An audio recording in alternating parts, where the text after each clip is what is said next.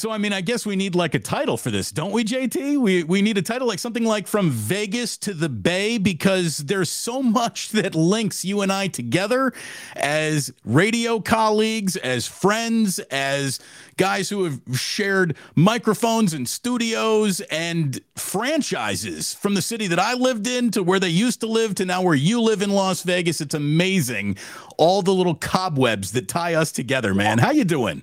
I couldn't be better. Is this the plus? Am I on the plus? Or you are on the plus.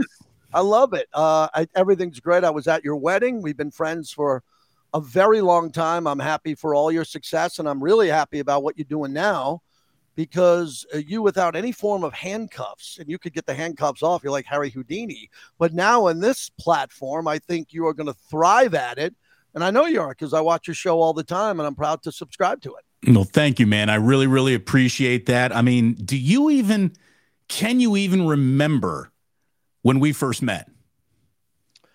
Well, I know, I believe it was, I remember when you were back in Indiana before you were getting into radio, and I helped with a little bit of that bridge. But if you ask me the first time ever, uh, I'd have to go back in the hot tub time machine. I might get that wrong. You and I were introduced by Jen Violet. Oh The best. When you were doing when you were doing middays at KNBR 1050, this is back like 1998, 1999, the very first time I ever walked into KNBR studios. Jen takes me, I meet Lee Hammer, I meet Tony Salvatore, and then she takes me downstairs to 1050, where you were basically like the king of your own castle. You were just handed this radio station that was never really supposed to work. They were never trying to really promote it. They didn't want anyone stepping on like Gary Radnich and Tony Bruno. And well, I think Rush Limbaugh was still on, t- on 680 in those days. And you were left to your own devices you did the most ridiculous radio show of all time and then you you do like five more hours at night on sports fan radio network. You seriously were like the hardest working guy in radio.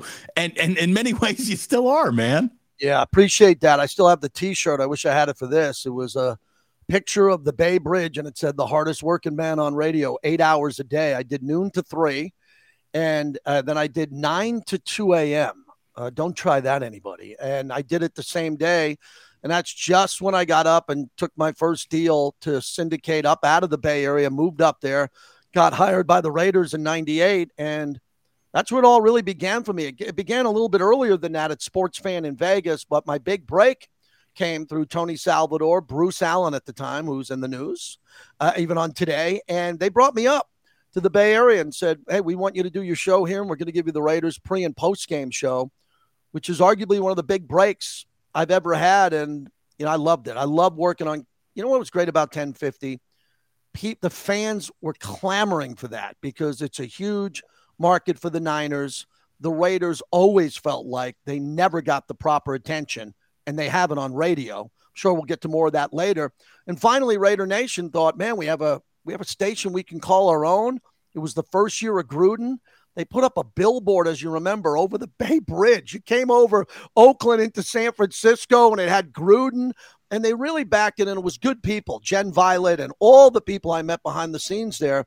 Some of them still in Bay Area radio in one way or the other. So those were happy times. So for a minute there, do you realize that that pre and post game show, it was you on the air, your board op and producer was Sam Batesh. Yes and me. I was cutting audio. I was cutting Greg Papa highlights. I wasn't like a studio that was allowed in the studio yet, even. I, I was a, like a, a gopher worker bee. And I got to tell you, man, uh, one of the things I, I instantly realized about you was how great you treated everybody. Even though I was the most new to the radio station underling, you treated me like I was Roone Arledge. You helped and encouraged and that's never that's never left you man. I mean just a week ago you're filling in for jim rome and who do you have on as i'm trying to start this whole new youtube adventure. You reach out to me to be a guest and it's that little bit of support. Like i don't mean to get all mushy with you but i do want people to understand what an unbelievable critical role and a mentor you've been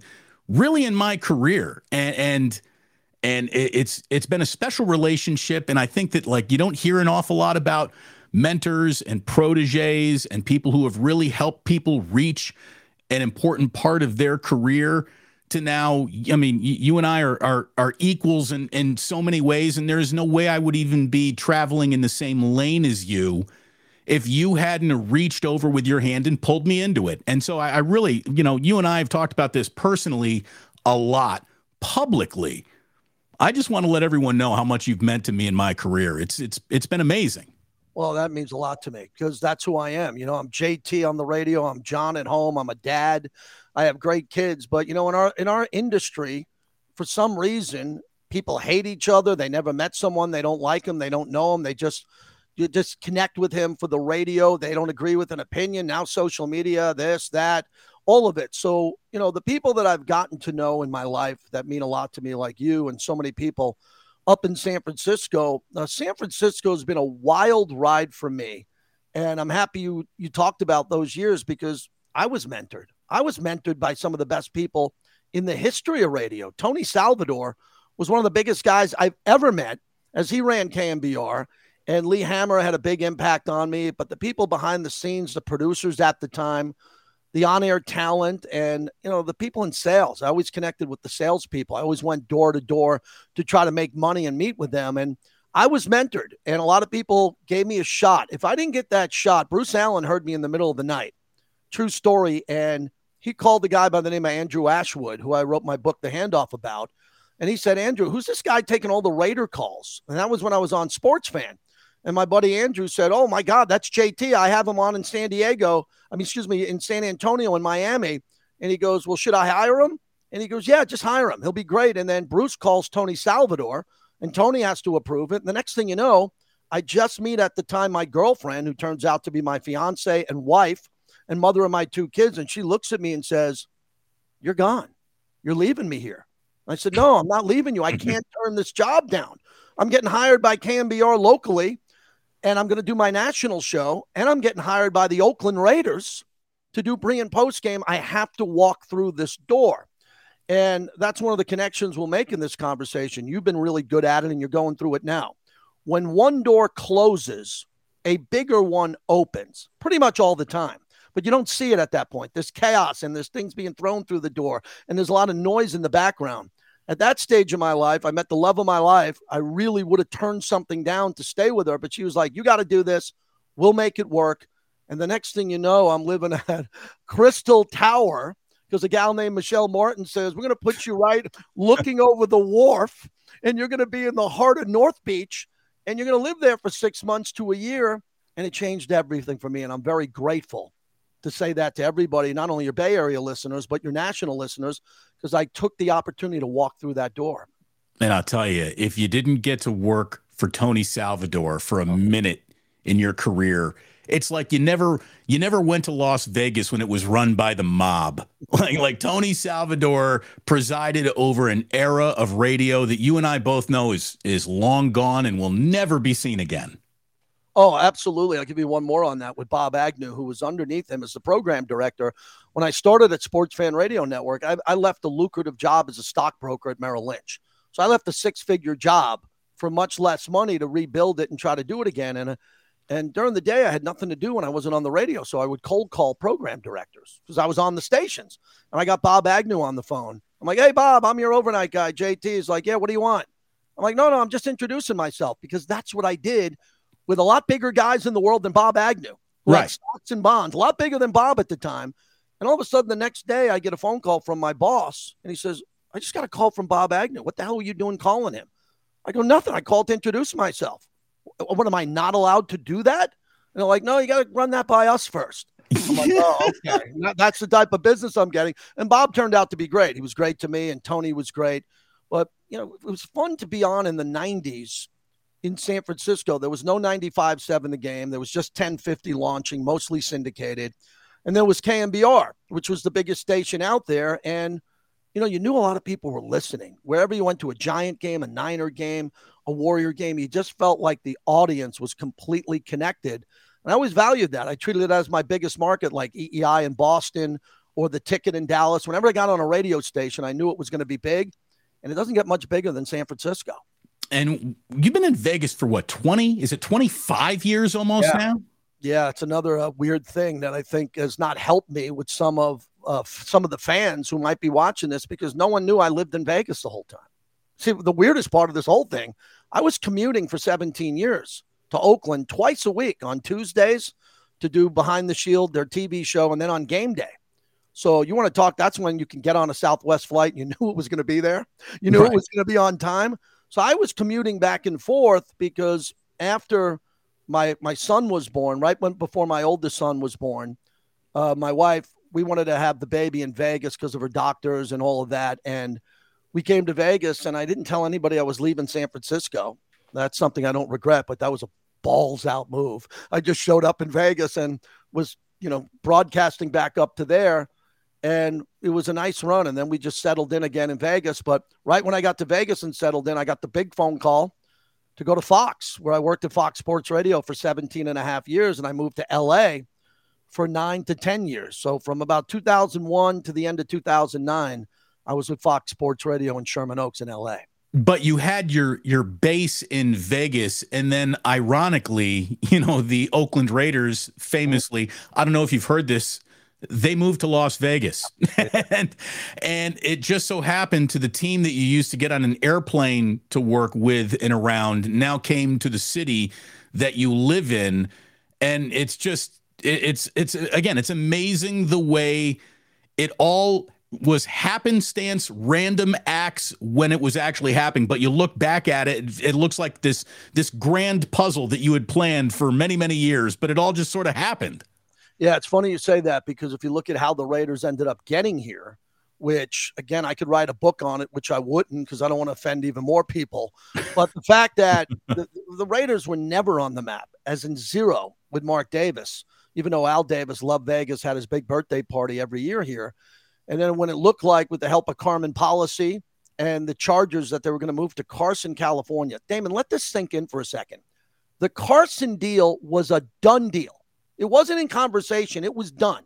They had the votes, and then Jerry went back in because he talked to Kroenke and said, wait a second, who has who can do this now? No one other than Jerry. And he went back into the vote and said, No, we got the guy who's going to pay for all of it. We don't need we don't need two teams. He's going to do it all. Turned out to be a very good move for the Rams and SoFi in LA. Mark Davis had the famous press conference and he said the Raiders aren't used to coming in third. And he was really dignified and got on a plane, not a private jet, got on a plane and went back to Oakland and started negotiating again. And that's what happened with splintered with the A's, which we're talking about now in the Raiders, is as they were negotiating, supposedly in good faith, the A's went behind their back and did that 10 year lease. And then Mark gets a call from Napoleon McCallum, former running back, and says, Why don't you come to Vegas? I want you to meet a guy named Sheldon Adelson, one of the richest men in the world, and all of a sudden, on a napkin and starting to look at this, the Raiders are born in Vegas. And I'm in Vegas the whole time. And I never expected them to get here, never, never wanted them to leave Oakland. And now they went from, I don't know, 29th, 30th in revenue to top three. And they have a beautiful stadium. We got the Super Bowl this year, like the Raiders or not. You don't have to be a Raider fan here in this conversation, but now we have the Super Bowl. We're going to have the Final Four in basketball, the playoff games and fights and all of this. So it's just an incredible story how it all went from Oakland to Carson to Oakland to Vegas. So it is an amazing story. And that sort of brings us up to one of the biggest questions that I had for you. And one of the reasons why I, I really wanted us to get together and have a conversation. Because once again, Oakland fans are looking at the prospect of one of their beloved hometown teams moving to Las Vegas with everything we've heard about the A's. And I don't want to get into any element of local politics or Oakland or how they might have may or may not have screwed it up. I know that the mayor flew up to Seattle to talk to Rob Manfred just this past weekend and basically said, We've made a good faith effort. I don't want to talk about that at all. I just want to ask you from someone who lives in Las Vegas and is, is tied into the sports conversation of sports fans in Las Vegas, not gamblers, but actual local living Las Vegas off the strip residents. Is there any clamoring for the Oakland A's to get to Vegas? None. I mean, it's it's less than lukewarm because here's the issue. I mean, the A's have been a proud franchise and had their great moments, and they never had to come here. Mark Davis was already gone. Mark Davis already came here, and the Warriors went to the Chase Center in San Francisco. So this should have been a very easy deal to happen with no one else in the marketplace. Our AAA team, the AAA team of, of the A's, the Aviators, outdraw the Oakland Athletics. So no one cares about the A's coming here except all the politicians here and the businessmen and women who love to do deals, Damon. This is what no one's prepared to write about in the Bay Area or mostly talk about on their radio shows because they just don't know the story. So the A's, why would the A's come now and try to rip off and copy Mark Davis's blueprint when they were negotiating behind Mark Davis's back and trying to screw the Raiders in Oakland? And that's my perspective of it if others have a different one. So everybody's out of the marketplace. So you can have the Coliseum. I never believed they were going to do anything at Howard Terminal. Give me a break. A port that, like, yeah, they're going to do a $10 billion deal, but they could have did any deal there. And I know you don't want to get into politics, but the worst politicians in sports history are in the East Bay. No slight to San Francisco. They get deals done. Oakland and the East Bay, where the crow flies 20 minutes to Oracle, Facebook, Apple, where trillions of dollars are, not billions, and no one can put a, a deal together there because the politicians are so nasty and they're so corrupt and they've been so bad behind the scenes that no one wants to negotiate with them. You could have Facebook buy the A's, Oracle, Mr. Ellison can buy it, Google, one of the partners there. This was left perfectly for them. Coliseum and Bart, if you blew into the smoke screen of Howard Terminal, Dave Kaval played it completely wrong. He's a carnival barker. He just got loud and look at me, look at all my selfies. And then, as you've been talking about on your show, John Fisher, who's got plenty of money in the world, uh, he handled this poorly too. So we're smart now here in Vegas. Everybody's looking at the A's going, yeah, we'll take you. You know, we'll take you. We'll help you build the stadium. And it'll take some time. But I think if the owner sells the team, which he can't in this process immediately, or the president resigns, which he should, for just handling this br- brutally, yeah, I think Vegas will look around and say, yeah, welcome. Well, let's do some business here. But it's very lukewarm at this point in time. Not a lot of people care. With Manfred talking all about expansion, mm-hmm. why wouldn't Vegas, which is a thousand percent going to be a major league city and a thousand percent going to be an, an NBA city, you know, in, in the next 10, 15 years tops, why wouldn't they just wait for their their fresh scratch out of the oven, born in Las Vegas baseball team, then taking on John Fisher and all the problems that come with him. Why not be patient for the right team instead of just running into the wrong team? Great question. Simple answer. They're desperate. The A's need to come here. They cannot stay in Oakland. They could only stay in Oakland. I'm happy they had 27,000 at that protest, whatever it was. There are so many great Oakland fans that call my shows every day. I love Oakland. They ruined the model. Fisher has ruined it. So even if it was, hey, the A's are going to stay, you won't believe this, everybody. The, N- the M- MLB's canceling it. The A's are going to stay in Oakland. No stadium, already a lot of their fans. Fisher would have out. to go. I mean, that's just the, the the only way they could possibly stay is for Fisher to sell to a new owner that wants to keep them here. That would be the only path to staying in Oakland at this time. Yeah, I, I would think so. And if they did stay in Oakland and they had a new owner, how many fans would they get out in a year or two? If the new owner put a lot of money in and was in the market for Ohtani, someone you're talking about a lot on your show, or went out with free agency, yeah, I think you can rebuild it the one thing about Vegas and every other ballpark going forward is they're building smaller ballparks. There's no need for a 50,000 baseball stadium. We got a Legion right. Stadium, T Mobile. We got everything out here. We don't need another 50,000. So you build a boutique, 32,000, 33,000 baseball stadium. Here in Vegas, you have to have a dome. You don't in Oakland. And they'll eventually get here if they do. But the mess that Fisher and Kaval put themselves into is Mark handled the transition of the Raiders to Vegas beautifully. You notice that the Raiders didn't play at Sam Boyd Stadium. Okay. Right. You notice that the Raiders didn't play in San Antonio for two years until they built the stadium. They threaded the needle and built this thing on time and on budget for 1.9 billion, which is not a lot, on time. And now we have a jewel in the NFL. The East Bay politicians can't do that. So even if they stayed in Oakland and wanted to be at the Howard Terminal or build on the Coliseum site, with the politicians and all the issues there, it would just be a mess. So they destroyed something that was so beautiful. And look, I wasn't a fan of Mount Davis for baseball. Okay, I go back to Day on the Green when there was no Mount Davis, but you could knock down the Coliseum, try to clean up Bart a little bit, clean up the area around there a little bit more. You got to, and then just build a small boutique Oakland A stadium with some retail and maybe a couple of condos, and everyone would have been happy. But those yeah. politicians who get voted in and out of office every two to four years, Damon, the point I'm making, it was too bold for them. It was too big. They're complaining about roads and hospitals. You should. You're politicians. There's never been a sports team that moved that affected a road, a, poly, a, a, a hospital, or school district. It's all the boogeyman type of stuff. The Oakland A's should remain in Oakland, California. You know Mark Davis very well. Mm-hmm. How pissed is he that the A's got in the way of him getting a deal done in Oakland by hook or crook. But you know, you, you said it would have taken a genie coming out of the bottle. Okay, so that happens. The genie is out of the bottle. How pissed off is Mark Davis that John Fisher stood in the way of him keeping the Raiders in Oakland for real? Or is he just sort of playing up to that very easy to grab onto talking point in, in the public right now?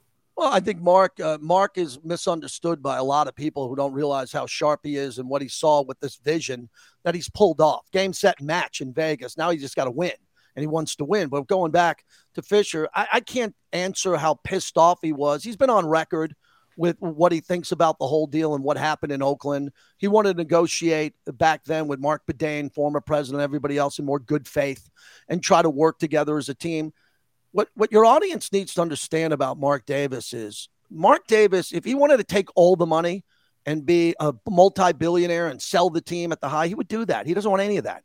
He just wants to live a great life, have fun. His mom's still alive, Carol Davis, and wants to win. It's part of the family identity. Like that guy needs to put on the white tracksuit and walk around yeah. pregame to feel like himself. Yeah, and he wears the white jacket and he's he's out in public and he's with his fans. It's just for Mark now Mark is on to such bigger things. The Aces won a championship. They're going to win again. He's got the Raiders in a transition of regimes. He's trying to win. And what Mark's trying to do is get this done right. And it's taken longer than he wanted it to, but he's still trying to make it right. But now, what Mark's delivered to Vegas as a legacy play as an NFL owner is that when any, every the NFL owners are at their meetings now, whenever they go into a meeting now, they look completely differently at Mark Davis than they did 10 years ago or eight years ago. They're like, hey, you know, I don't get him. I don't know him. Now Mark goes into the room and says, You're welcome. I did Vegas. I did Vegas. And now all the owners are seeing the cash. They're seeing the upside. They're seeing the streaming. They're seeing the gambling on a different side of that. So, and I answer your question on the A's. If the A's end up coming here, I'll be sitting in the front row for the Yankee games. When the Yankees are here, I guarantee you I'll have the best three seats in the house for my my two sons if my wife wants to come. If they come here, it'll be good for business and the economy here. But man, the A's should have stayed in Oakland. Everybody left. It's their fertile ground, and they don't know what to do with it. JT, are you going to have the same connections at the Sphere? Because when Phish comes oh. to town, baby, I, I need to be set up. That thing, you want to talk about uh, even less need for another venue because of what is already existing. You don't need a baseball stadium on the strip because of the, all big concerts are either going to Allegiant Stadium or T-Mobile, not the baseball stadium. And those 8,000, 9,000, is that what the Sphere sits? They're going to this. That thing looks amazing. 17,000. Is it 17,000 in the Sphere? 17, wow. And as most of your audience knows, they just lit up the sphere. It's going to debut coming in September, end of September for U2. You are you going to the show? Are you going to any of the shows? One of them. I'm not going to opening night, but I'm going to one of them early. And nice. Harry Styles. What's what you'll love about this story? This is owned by James Dolan, who I'm a Knick fan. Screws up the Knicks, screws up the Rangers. Disaster. Now, I told you that Allegiant Stadium was built for 1.9 billion on budget. This building's two billion in overruns in overruns. Right. Not the price of it, but it's going to be worth it because I took the tour about a month ago. And the only way I can describe it to you is if you see a concert in this venue, you will never in your life want to see a concert anywhere unless you're outside of a festival. But if you go in anywhere and you see a concert at the Sphere, you're going to look around and go, Damon, imagine sitting in your seat and Billy Joel, who's going to have the residencies playing, and you can feel wind. The sound is in your ears and the seat, and your seat will be able to move, and you'll look around you, and you'll be in the middle of Times Square. So imagine being immersed in the middle of a forest or being immersed on a planet or being somewhere in a city like San Francisco and the performer in front of you and everything is going to be mind blowing. This is incredible. If Phish comes here, which they will, like they do at the Garden, they'll hang banners for Phish at the Sphere, and you'll be seeing many shows there. Hooked up by your boy JT. I can. I'm going to hold you to it, man. Yeah. So uh, again, the amount of things that have connected us, mm-hmm. concerts the love of live music. It goes on and on and on and on. And who would have ever thought?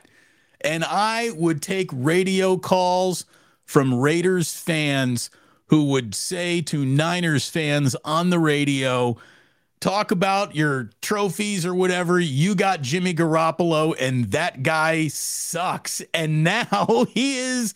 Well, first of all, Jimmy never sucked, but Raiders fans used to tease Niners fans that Garoppolo was theirs and now Jimmy Garoppolo's a Raider. How about yeah. that? The world yeah. is small, is it not? Yeah, it is really small, and I'm really excited. I've met Jimmy a couple of times here. He's been around.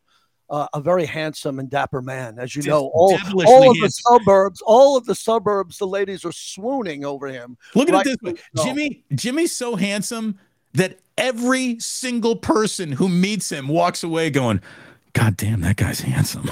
he, he is that guy, and he's been immersed with the Raiders when the Raiders did the deal, when they brought him in, obviously it's public news. They wanted to have a procedure. The, the, the injury looked like it was pretty much cleaned up, but they wanted to look at one other thing. So he's been he's been going through this process. I'm not a trainer or a doctor, and I've seen him a couple of times recently walking around. He looks great. And as I've talked about it with you at Garoppolo, the Niners have had a better team easily when it comes to you know the roster than the Raiders, but Jimmy's won four playoff games. Jimmy's played in the Super Bowl. The overthrow in the Super Bowl defined his legacy because that could have been a Super Bowl win for him. And he's played really big at times in big games in Green Bay against Aaron Rodgers, even though he doesn't put up 300 yards. He's perfect for this franchise right now because we had to say goodbye to Derek Carr. Not we, the organization did. And it was a hard goodbye. Derek was a hell of a player, played nine years for the team got to the playoffs twice. One time he broke his ankle, so he wasn't able to play in that game. And then he got him there two years ago, and the Raiders didn't win. So he had nine years. He didn't have many good defenses. He had some good offenses. And the new regime looked and said, we can't, we want to go in a different direction. They have the right to do that. So McDaniels took one of his guys that I guess he trusts. You know, Tom Brady rumors were real amongst the Raider Nation. He's available. Jimmy Garoppolo comes in. They draft a backup quarterback to come in here out of Purdue, who I know you're familiar with, and they're going to give it a go. And if Jimmy's healthy, let me just tell you, Raider fans who are watching, Jimmy's going to break the huddle. He's going to look to the left and see Davante Adams. And in the slot, he's going to have Jakobi Meyers, who's unbelievable. Then he's going to have Hunter Renfrow. And then outside Hunter Renfrow, he's going to, or inside is going to have Michael Mayer, the new tight end out of Notre Dame. And then when he looks behind him, he's going to have the leading rusher in the NFL, Josh Jacobs. This offense is bleeping loaded if Garoppolo can stay healthy.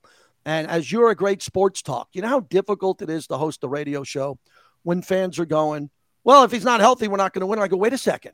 People have surgeries or procedures to get back to 100%, not 90. So if Jimmy gets back to 100%, I think the Raiders are in really good hands. He's not going to be the weak point of this team. I can promise you that. So he's a good leader. He's going to yeah. get hurt. It just always happens. I mean, it's look, it, it, happens just about everybody in the league. I mean, it feels like you got to have a backup quarterback for at least two weeks because that's just the way the NFL spits guys out. What do you think of Derek Carr in New Orleans? Do you think he goes to the playoffs? Yeah, I, I think Derek, and I, I think the world that Derek is a human being, knowing him, was the last guy to sit down with him in his last big interview when he signed his contract extension I hosted the Derek Carr show on 95.7 The Game, and please get back to that. And Derek's going to a situation where that whole division's a mess. You got Baker Mayfield in Tampa. Atlanta doesn't have any identity. Uh, so when you're looking at him, I think Derek could come in there and win games. Yeah, I think he can win 9, 10, 11 games and he's going to win the division. And if he does, he can win a home playoff game. That'll be highly easier. A lot easier pickings in his division than the Raiders division. That's for sure. It feels like just oh, tapping oh, out, and waiting a couple years for Mahomes and maybe even Herbert to get off the damn stage. Would it? It that it's a brutal division, man. Well, really uh, well, let me let me just stop you right there. Enough. You know, there's a lot of propaganda this time of year. Oh, you know, a couple of national radio hosts. I'm going to pick Denver to win the AFC. Really? How'd that work out the last three years? Denver's lost the last six out of seven to the Las Vegas Raiders, and the Las Vegas Raiders haven't been great. Okay. Justin Herbert splits with the Raiders and has put up some good games and lost to Derek Carr in the greatest regular season game I ever saw. So Herbert's great. He's better than Garoppolo, no doubt. So is Mahomes. And you could say Russell Wilson could have a reboot. But that division has been super tough, Damon. And as you know, until someone like Maxx Crosby or the new Tyree Wilson lands on Mahomes and puts him to the ground with a sense of purpose, Mahomes has been tearing up this division because he's that good. What do you think of McDaniels? What's what's the biggest impression he's made on you as a head coach? Well, as you know, I know I'm going to get a text or a tweet or some clown's going to say, "Well, he's a shill and he's going to say good things about him." Well, I, mean, I am. He's the only coach in the history of the NFL ever, dating back to leather helmets that have six Super Bowl rings. He called every one of Brady's plays. Now, before you say he had Brady, of course he did. He built all the plays for Brady. When Brady was down 28 to 3 in the Super Bowl and they made halftime adjustments, wasn't Bill Belichick, it was McDaniels with Brady. Brady's the greatest quarterback of all time. McDaniels was right next to him. But he struggles as a head coach. He struggled in Denver. He came here, took over a 10 win team that won six games because they had to deconstruct the roster. These guys come from the bleeping Patriots, man. They looked at the roster and said, might be good for what you think, not where we're from with all these rings. So they deconstructed it. Now they're building it back. And he's got a lot to prove. I host his weekly television coaches show. He couldn't be more gracious. He's a savant when it comes to football. I had one coach tell me, a defensive coordinator on another team said the smartest guy he's ever talked to. He's got that type of mind, but now he's got to show with his guy, Jimmy Garoppolo, Davante Adams. He's got the leading rusher. Now he's got to take that playbook to a next level and dig this team out of this hole. So I hope he does well. My livelihood, a lot of it depends on it. My happiness. How'd you like to go to work every day t- talking to the Raider Nation if they don't win games? And I'm pulling for him. He's been great to me. Oh, believe me, I talked an awful lot to Raider Nations when they weren't winning games, and oh, yeah, that's a, that's a long show to go through. Um, you know, Jon Gruden obviously is someone that you developed quite a personal relationship yes. with too. And his name, uh, a lot for rightfully so reasons, got a lot of mud on it with some inglorious emails and texts. And I will also say there's a whole bunch of inglorious emails and texts that people have sent throughout their lives that they never wanted on the front page of the New York Times.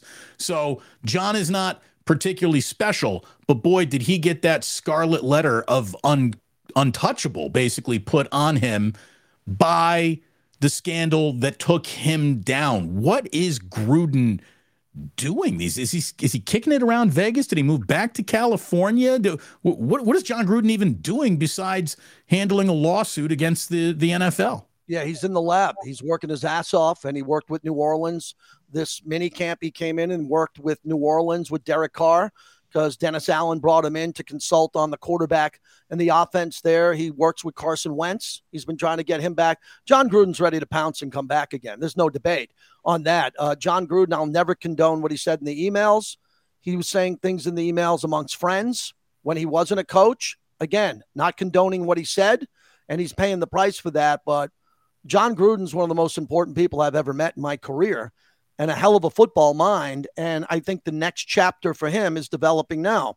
You saw the big ESPN piece that was released. And in that article, it really goes to show you that Gruden could be the only coach in NFL history, not Al Davis suing the league back in the day and winning and that happening. But Gruden, if he can get the NFL and find out in discovery in his lawsuit, if he can win and keep it in court and not keep it in arbitration, a lot more to the story, Damon. You know, Damon, I've been known to exaggerate, but I've never lied to anyone. I could tell you there's not many people on God's green earth that knows this story better than I do. I know all the players. I know the players' friends. I know the players' wives. I know a lot of people, and I know this story inside and out, and I'm going to defer to see how it plays out in court. But Jon Gruden didn't need to go out that way. And what's disappointing to Mark Davis and the Raiders, uh, as you know, Brent Musburger came on my show with the famous line and said it was a hit. You know, it was a it was a hit. It was a hit. It was a mafia hit. And they took out Gruden and he and they took out the Raiders on a year where they were five and two and things were grooving. And they took out Gruden and Gruden with the emails put himself in that situation. But it had what happened with Daniel Snyder and the Washington Commanders had a negative effect on the Las Vegas Raiders, a brand new franchise to a new market that's very important to the NFL. So there's a lot more meat on the bone with this. I think it needs to play out in court. And I think that Jon Gruden will win in court. And then I think Jon Gruden will come back and be a head coach in the NFL. So you and I, we've taken an awful lot of meat off the bone of radio in our careers. How much meat is left to even be eaten by guys. Who can you imagine starting a broadcasting career right now? What that must look like how daunting that must be. Thank god you and i are established enough to sort of be able to pivot and move around all the shrapnel of this industry. But where do you see it going man? I mean you, you've seen every minute of sports talk radio over the last 30 25 years like i have and i don't think we've ever seen it you know, ticking towards a, an hour of crisis, qu- mm-hmm. quite like the way it is. And I would have said that, by the way, had I had not been laid off from 95.7 the game. Had you not had a ridiculous experience with 95.7 the game where you were basically brought on to be the guy that was yelled at over the Lakers or excuse me, the Raiders move to Las Vegas and that was a disaster by a, a, a program director who didn't know what he was doing and you know you kind of caught a lot of shrapnel on that uh, mm-hmm. You can't be in radio these days without catching a lot of shrapnel yeah. these days. It's just it's brutal out there. Where do you think this industry is going? I, yeah. I know that you love your children enough to never direct them into a radio career like I do. Well, uh, let me touch on 95.7 the game first. I was asked at a private Raider event if I would come up and do five days a week uh, for a year. And I thought it was great. I thought it was some of the best radio I've ever done because Durant was there, staff, they were winning championships. So I'd show up. I was doing two hours a day from Vegas and five days a week. I'm staying at the W, right? And I'm having drinks with you. Life's pretty good. I get along with everybody in that lineup Joe Fortenbaugh, Lorenzo Neal, Dibbs, everybody there. Everything's pretty good. And then all of a sudden, about 10 months into the deal, they say, We don't want you to talk Raiders. I said, What? They said, "Oh no, uh, we just kind of like you to pivot and not talk as much Raiders." And um, it's true. This is the Raiders' flagship. It wasn't a. It's a flagship station of the Raiders. You hired me to talk about the Raiders, and they were really blaming me for the Raiders potentially moving to Vegas because I'm in Vegas, and I go, "You're smarter than this, everybody involved." So when that deal ended, it paid me enough in 11 months to pay for one of my kids to go to a great college for four years. So it was a great experience for me. I got along and made a lot of friends, and I thought I did some really good radio there. But that chapter for me was very alarming because I did catch a lot of shrapnel that I shouldn't. I went in every day. I talked Warriors, I talked 49ers, Raiders, did good radio shows, put on better guests than they've ever had in the history of that station, maybe other than your show. And everything kind of went well. So I'm good on that. Those listeners still follow me on my stream. So I appreciate that. And then the future of radio, the platforms I'm on locally in Vegas and on Mad Dog, Sirius XM, and filling in for Rome or doing this with you. I'm optimistic that they're going to figure it out. ESPN's move to get rid of a lot of good radio people and just wipe them off planet Earth without them having another job. That just happened. That was a little bit alarming here. But it's the job of the young program directors, and most of them who are young and are program directors never hosted a fucking radio show in their life. So they have no idea what they're doing they're going to have to pivot and get us through social media, streaming, threads, Twitter, Facebook, radio, advertising, where a lot of these companies are almost out of business. If you look at their stock price, it's an alarming time. But I always believe good talent will win. We've had the same agent for a long, long time. And they used to tell me all the time keep the seat. And I would tell you that. And I think what's happening, you have a new seat now. I have different seats for every young broadcaster. Fight for every shift you can get. Now I look at myself as a bartender. I have some reliable shifts where I know I'll be on noon to two every day. You might catch me four to seven. You might catch me nine to midnight. I'm just coming in and doing a shift whenever they ask me to do it, put it up for people to watch or see, and hope for the next show the next day. So I'm optimistic that they're going to get it right, but we are going through one of those stock market crashes.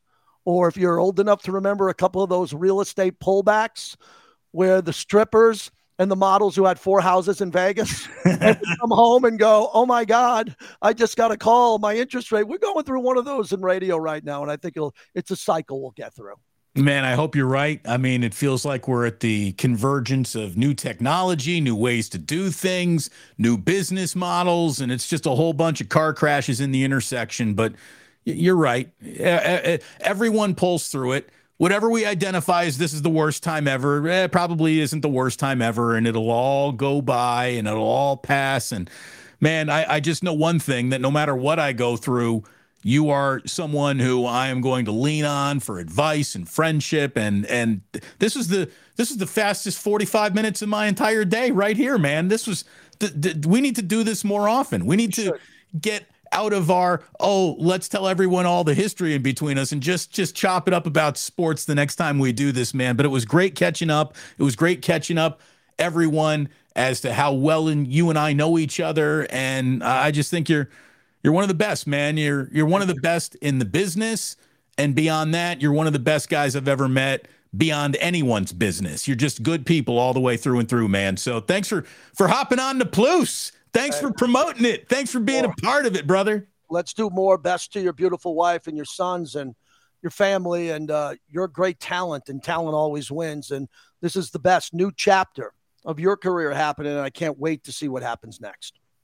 That's my man right there.